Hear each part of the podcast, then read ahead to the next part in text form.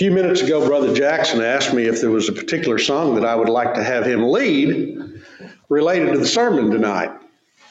And I had been thinking about one, and, and then I reconsidered, saying, Well, I'm going to speak about that song a little bit in my sermon, so it wouldn't be necessary to sing it. And so I said, that, That's okay, that, that's all right. And so he got up and went about his business. And then I started thinking, you know, there is one song that uh, I might have asked him to lead, but I couldn't remember what the title of it was. But it has these words If I have wounded any soul today, and if you're paying attention, you realize that he got up and led that song just, you know, without my prompting or anything. If I have wounded any soul today, if I have caused one foot to go astray, if I have walked in my own willful way, dear Lord, forgive. The title of my message this evening is Salt and Light. You can probably tell by the title of that lesson that this isn't going to be complicated. Nonetheless, I will ask you to think attentively this evening and to remember your Old Testament history. Today, as always, we're going to have Scripture, but for the most part, the Scriptures are going to be used to fortify our common sense and we need both scripture and common sense as we try to deal effectively with an increasingly tumultuous world around us. A couple of years ago, one of our nephews was telling me how happy he was that, that I and my wife lived in one of the safest parts of the country. He was telling me how happy he was that we lived at least a reasonable distance from a large city. He and his wife live in Pittsburgh, Pennsylvania, and in Pittsburgh they have their share of, uh, of crimes, and many of them involve violence. I appreciated that at the time. But then I think about some of the events that have occurred really in our neck of the woods just very, very recently. Extreme violence, to say the least. And you've been watching the news. You know what I'm speaking of. I appreciated it. I hope that we are still safe. But decisions that are made far away still reach us here. And across the country, the population just is not of the same character that it used to be. So it's just as important as it has ever been for Christians to be aware, to be proactive. And I believe that we can be aware without being fearful. As the world sinks to new lows, New Testament Christians need to consciously walk on a higher plane. Just as every person on earth has a unique DNA, every person on earth, for better or worse, sends out a unique message. We send out messages by the way that we dress, by our physical posture, by the way that we spend our time and where, how we work, how we learn, and surely by the way that we communicate. As the world sinks to greater immorality and a penchant for violence that we cannot really ignore or, or pretend isn't happening, we need to do more than just be different. We need to transmit differently. By the way, I want to tell you, in all likelihood, I'm going to get passionate about this message tonight, so I better tell you right now that I'm not the least bit mad at you. I'm not here to make you feel bad. I'm here to enlighten you, perhaps, remind you in all likelihood, and strengthen you, fortify you for the challenges that we face. I'm concerned about the messages that people are constantly sending to one another today. There is a growing depravity of spirit, and there is a denial of that which is divine within us and all around us. Satan must be pleased with how much so many people hate each other these days. And I find that very sad indeed. But when the world finally looks up from the gutter, and I pray that the time comes when that will happen, When the world looks up from the gutter, they need to see us and others like us right where we have always been, sending exactly the same messages that we have always sent. When the world, or even our, small portion of it, comes to see that it cannot change without repentance, and that it cannot change without godliness, it needs to find us imitating our Heavenly Father and His Son. I know that that isn't a profound observation and it's only common sense, but it's an important reminder. Today I'm not talking about road rage, although road rage is a terrible thing. I'm not talking about people exchanging gunshots on the freeway or showing up at a medical building, you understand, with rifles and handguns. I'm not talking about drive by murders or shootouts at funerals or graduation parties or in church buildings. Those are the events that make the newspapers. Those are also the events that 99% of the population of the country or any country outside of the Middle East would condemn. I'm not even talking about what we might do in our unguarded moments of frustration or anger. That too would be sin, and, and I make no bones about it, but that isn't where I'm coming from today. I'm talking about the small premeditated communications that our neighbors go out and buy. The t shirts, the bumper stickers, the decals, those littered with profane words and illustrated actions for all the world to see. And we should never underestimate the power of those images. The derogatory message that's sent that, that warps the hearts and the minds of, uh, uh, of people who are less thoughtful than they ought to be. Americans purchase things for their automobiles or to hang on their bodies and then go down the road as servants of evil rather than as servants of God. And when someone wants to walk on both sides of the word of the uh, of the uh, of the world, I should say, the Lord is not fooled. Neither is the church. Our persons and our properties should never be billboards for depravity. No part of our message should ever be vile not even for a little while. Am I certain that this is a biblical message? I am. In 1 Corinthians chapter 15 verse 33, we have the apostle Paul saying this, "Do not be deceived.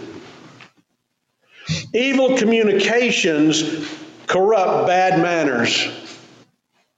Awake to righteousness and sin not, for some have not the knowledge of God. I speak this, he wrote, to your shame. Now, did you hear the apostles' concern for the lost there? I'll run through that again.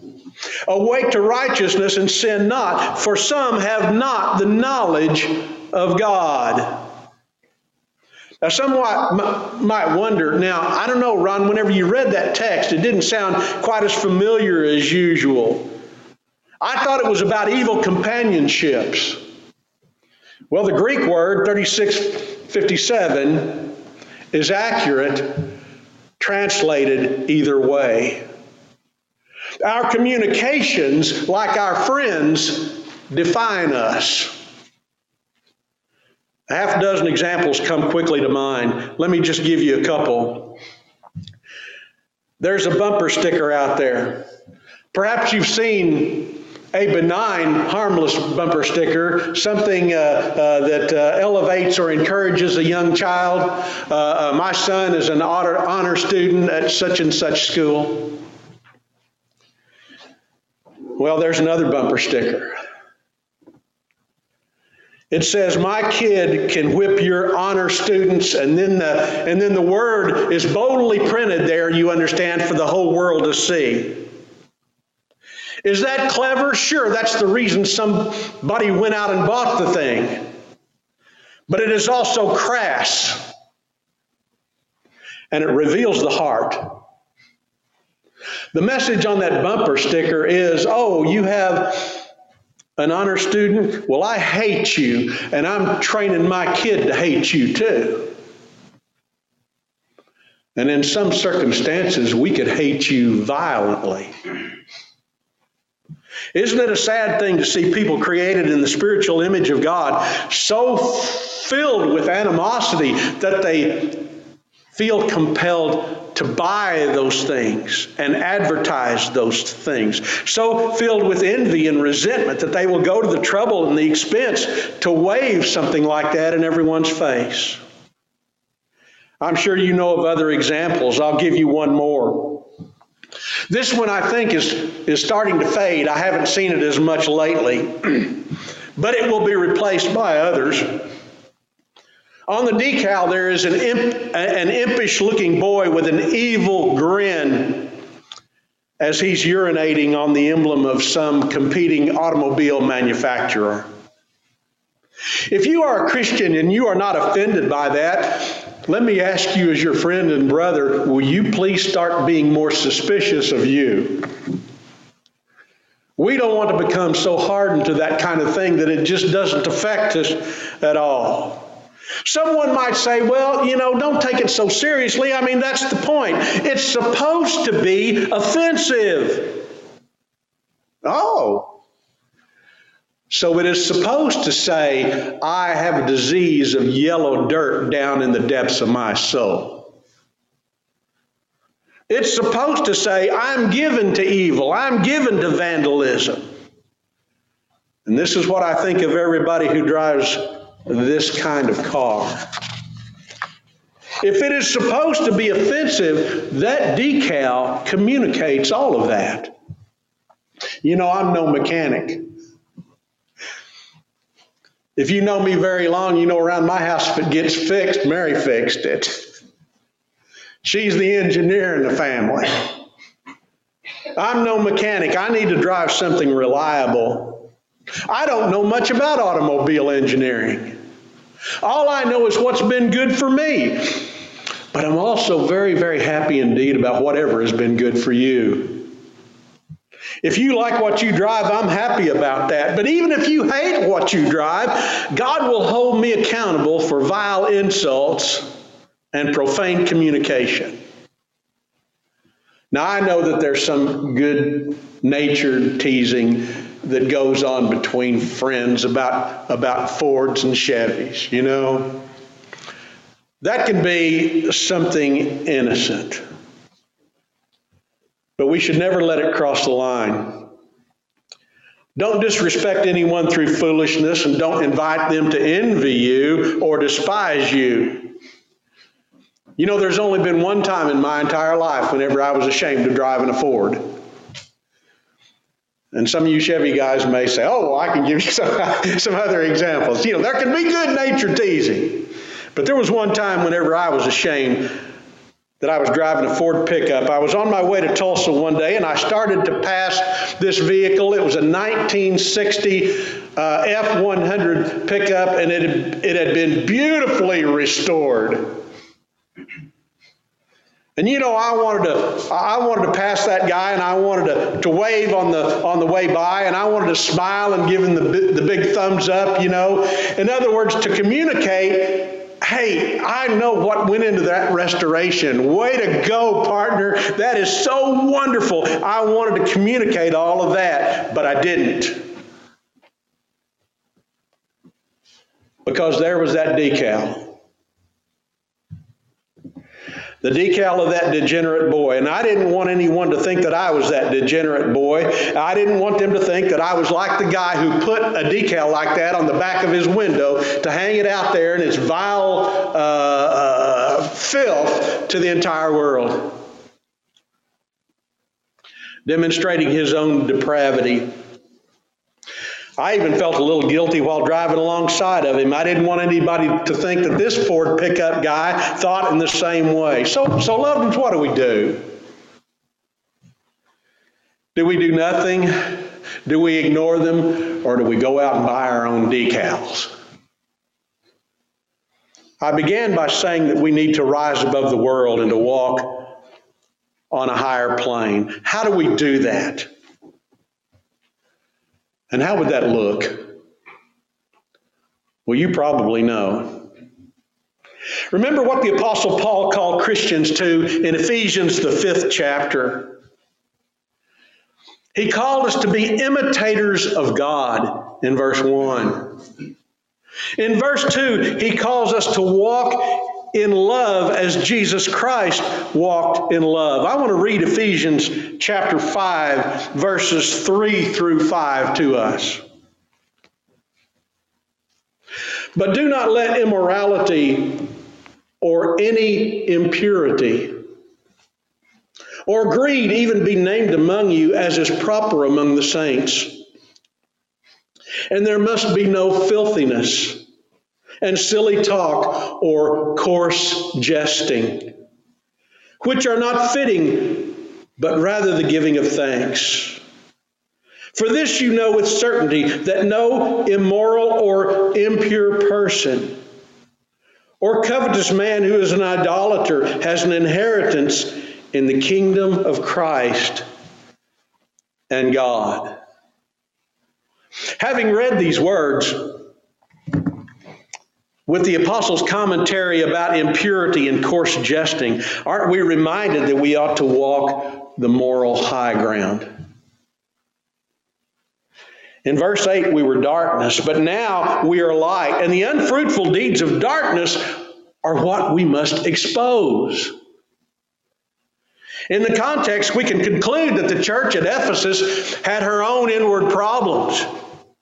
But the principle has a much broader application than we sometimes use. We need to expose evil. And that's what I want to do today. Now, I can almost imagine you thinking, and I wouldn't blame you, to think that the examples that I've given are inconsequential, especially in view of the, of the monumental tragedies that are occurring around the world.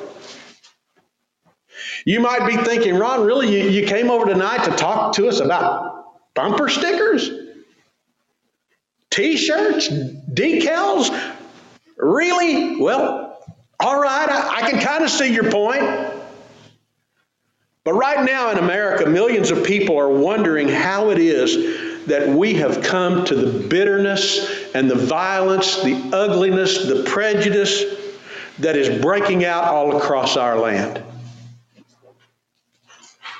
But mostly what we do as a nation is we wonder and wring our hands and invent legislation that never really touches the real disease, and that is the disease of sin. That is the disease of ungodliness. And just like the church at Ephesus had the responsibility of rectifying her problems, we have responsibilities also.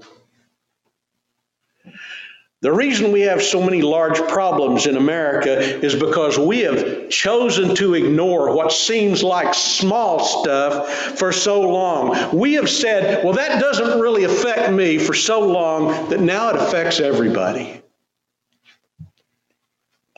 According to Jesus in Matthew chapter 5, verses 13 through 16, and don't we love it when Jesus speaks?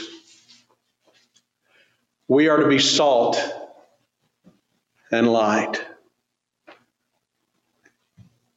I could go on and on about how much I appreciate salt. I'm on a very low sodium diet, and believe me, it's saving my life and it's killing me at the same time. A thousand milligrams of sodium per day. You try that sometime. you know. But having mentioned that, I'll say I also appreciate light. Light illuminates. If light doesn't illuminate, it isn't light at all. If salt has no savor, no saltiness, it has no usefulness. And according to Jesus, it's cast out. Do we want to be useful in the kingdom? Do we want to be useful in the world? Or do we want to be cast out? Here's the crux of Jesus' lesson. If we don't expose evil, large or seemingly small, we have no ministry.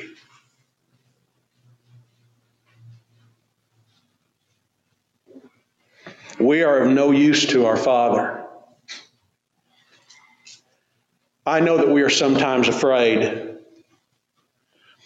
But Jesus in Matthew chapter 5, verse 10 preached, yes, he preached, Blessed are you when men persecute you for righteousness' sake.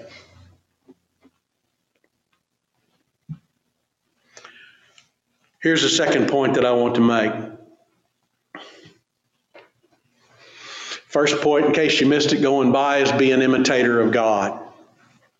Second point, fulfill your ministry. We all have ministries, and the people in our world should be aware of them. Whether they are individually blessed by them or not, that of course is up to them, but they certainly ought to be aware.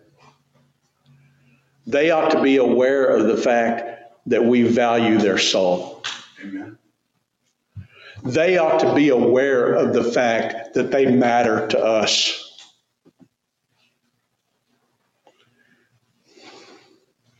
Do you remember that song, You Never Mentioned Him to Me? You saw me day by day and knew I was astray, but you never mentioned him to me. So I want to say, secondly, today, fill, fulfill your ministry like John the Baptizer did. He didn't say, Come on in, you understand, to those who came out of Jerusalem to be baptized, wanting to be able to say, Been there, done that. He wasn't all that special.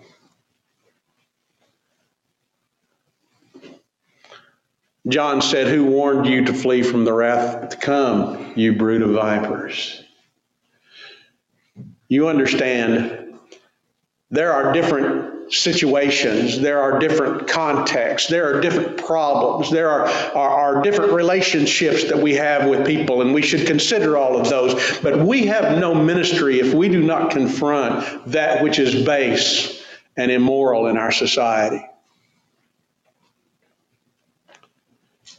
We need to fulfill our ministries like Jesus did, like the Apostle Paul did. Does this mean that we need to cast our pearls before swine? Does this mean that we ought not to be mindful of the fact that someone might turn and rend us to pieces? There were times, you understand, whenever Jesus himself remained silent, but we're silent too often, loved ones, I believe. And I'm preaching at me just as much as I'm preaching at you. We need to fulfill our ministries. Aren't you glad I told you to start out with that I'm not mad at you? I just knew what I was going to say tonight. There are those that we can influence with God's help, and some of them have recently crossed the line into this filthiness, and some are only about to. There are still some who still have a measure of innocence. There are some who have a measure of tender heartedness. Prayerfully make those people your ministry. And remember that faith sometimes springs even from the most unlikely places. I'm thinking about how rough that old centurion must have been, you understand, there at Golgotha. No telling how many people he'd seen crucified, supervising all the way. And yet, here's a man who said of a truth, this was the Son of God. Express your concern with sorrow, less anger, certainly. Express love heavily, indignation lightly. Perhaps an offender just hasn't ever really thought. Is there anybody here who hasn't ever said something or done something, realizing later on how foolish it was to do or say because you just hadn't really thought?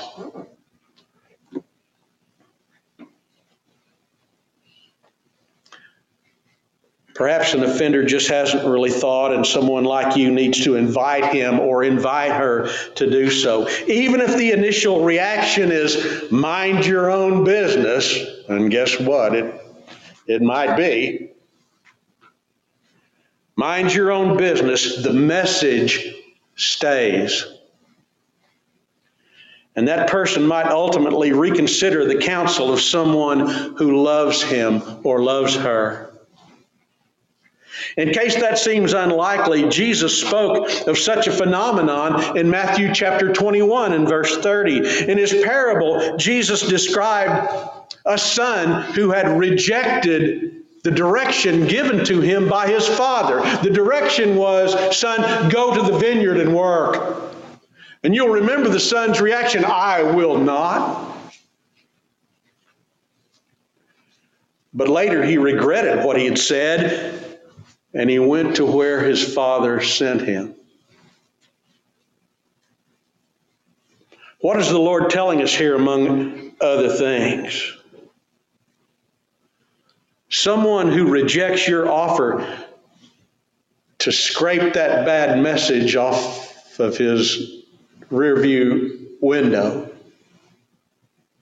Someone who rejects your offer to scrape some bad message from his life today might just decide that he's going to scrape it off himself when he comes to his senses. It might not be today or tomorrow, but praise God in heaven, it could still come to pass.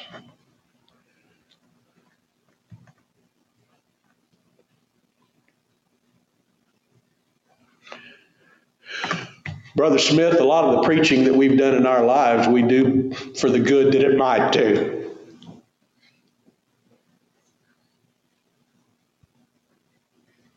Most of the preaching that we do is for the good of people that we know it will help.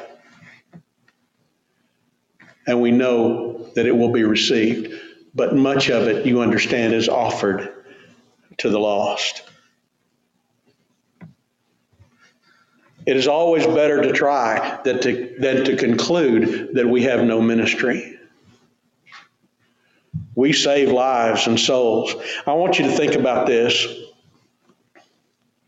It used to be that, that nearly all of the gang violence that happened in Tulsa was confined to one area of the city. That was really quite a long time ago now. It was a problem then, it was a tragedy then, and it remains a tragedy today. Of course, the shootings and the killings, those were the things that were reported on the news. We're against shootings and killings, aren't we? We would stop them if we could, wouldn't we? Don't we hate to hear about those little kids sitting on their couch or laying in their bed at home when all of a sudden a hail of bullets comes from a car as it speeds by and that little child is killed. Don't we hate hearing that? And we'd stop that if we could, wouldn't we? Don't we hate to see the film at 10 o'clock at night when those big burly guys with tears streaming down their faces are carrying that tiny little casket toward that hole in the ground? What we don't usually see is mama and daddy sitting on those metal chairs under that green awning going berserk with grief. Wouldn't we stop that if we could? We can help, and often more than we know. Encourage everyone who will listen to scrape anything that, un, that glorifies ungodliness off of his or her life. Let your speech be seasoned with salt. If we have something that, positive to say, certainly we ought to say that. Satan feeds off of pride. He feeds off of carnal lust. He feeds off of greed, off of racial prejudices in every race and culture. And he begins feeding with small bites. The things that people ought to protest but tend to ignore out of ignorance or fear. I read bit on the news this afternoon. A child had been beaten by a bunch of fellow ninth graders. The kid was punched and kicked and stomped on. He'd been hospitalized in a neck brace and was trying to recover for, from those injuries. Police were investigating what the cause was. Evidently, the cause was that uh, the ninth graders decided to beat up the one kid in the school who stood up for the kids who were always being bullied.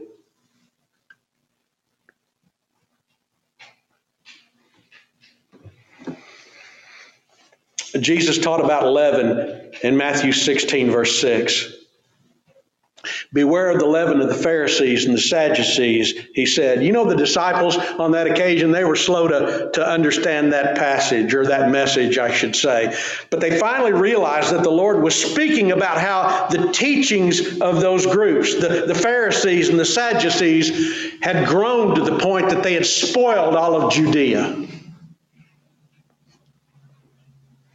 In Galatians chapter 5 verse 9, Paul compares the false teachings of the Judaizers to leaven. He taught that just a little bit of leaven will leaven an entire lump of dough. Listen, violence grows in exactly the same way. From just a little bit of leaven as does every form of sin.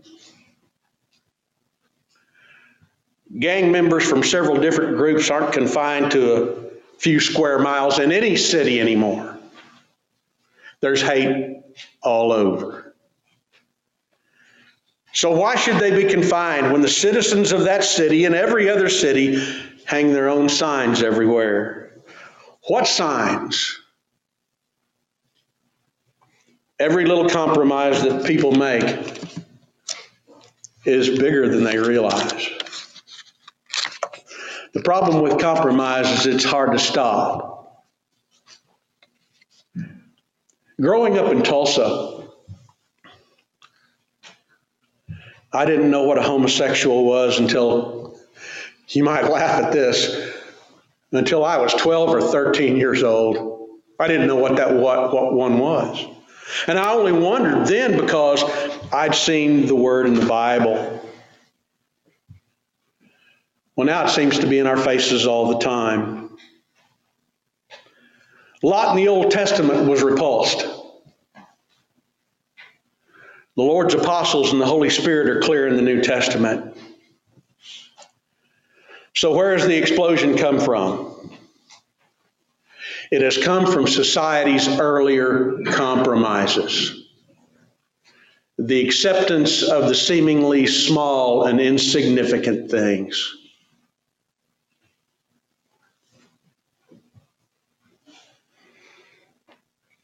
It has come from society's earlier compromises, not compromises with homosexuality. Oh, no, no, no, not at first. But compromises with fornication, with adultery,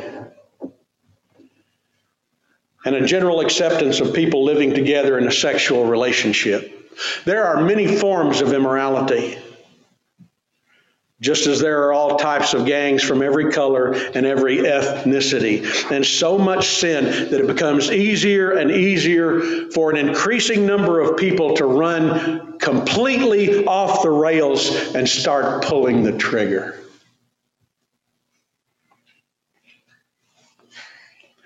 So we shouldn't wonder what is happening in our world, nor should we be wringing our hands. We need to ask God to continually, Lord, please lift us up to higher ground. And from that higher ground, we need to fulfill a Christian's purpose and work. We sing that song about a higher plane, don't we? It's about pressing on that upward way, gaining new heights, planting our feet on higher ground. To me, that has always seemed like a soldier's song. Planting our feet on, on, on higher ground, scaling the heights while the darts of Satan are being hurled at us. But it is also a prayer. Lord, lift me up. Help me to be better. Take me out of the gutter and away from the path that leads to perdition. Help me to raise my flag and live above the world. I can do that without a self righteous spirit. Loved ones, we are light and salt. We need to be candles. Let the world see the light of your faith. Let people hear God's love from your mouth. Guide others to and along the paths of righteousness and pray that they will come to glorify God also. Not so that you can boast and say that you've made another convert. No, not at all. But to their great fulfillment and joy. Pray that God will give you the courage, give us the courage and not a spirit of fear or of timidity. Because our Savior expects us to make a difference in the world. The lesson is yours today. And I thank you sincerely for your very kind attention. I do not know if there's someone struggling with their faith tonight. I don't know if there's someone who's disappointed himself or herself or the Lord. I don't know if there's some particular need that you need for us to pray about. I don't know if there is someone in need of obeying the Lord's gospel tonight. But I want to tell you, even though the preacher got a tiny bit long winded tonight, we will be happy to pray with you and assist you and be very, very thankful for the opportunity. If you need to respond to the Lord's invitation, that is your chance tonight, and we pray that you would.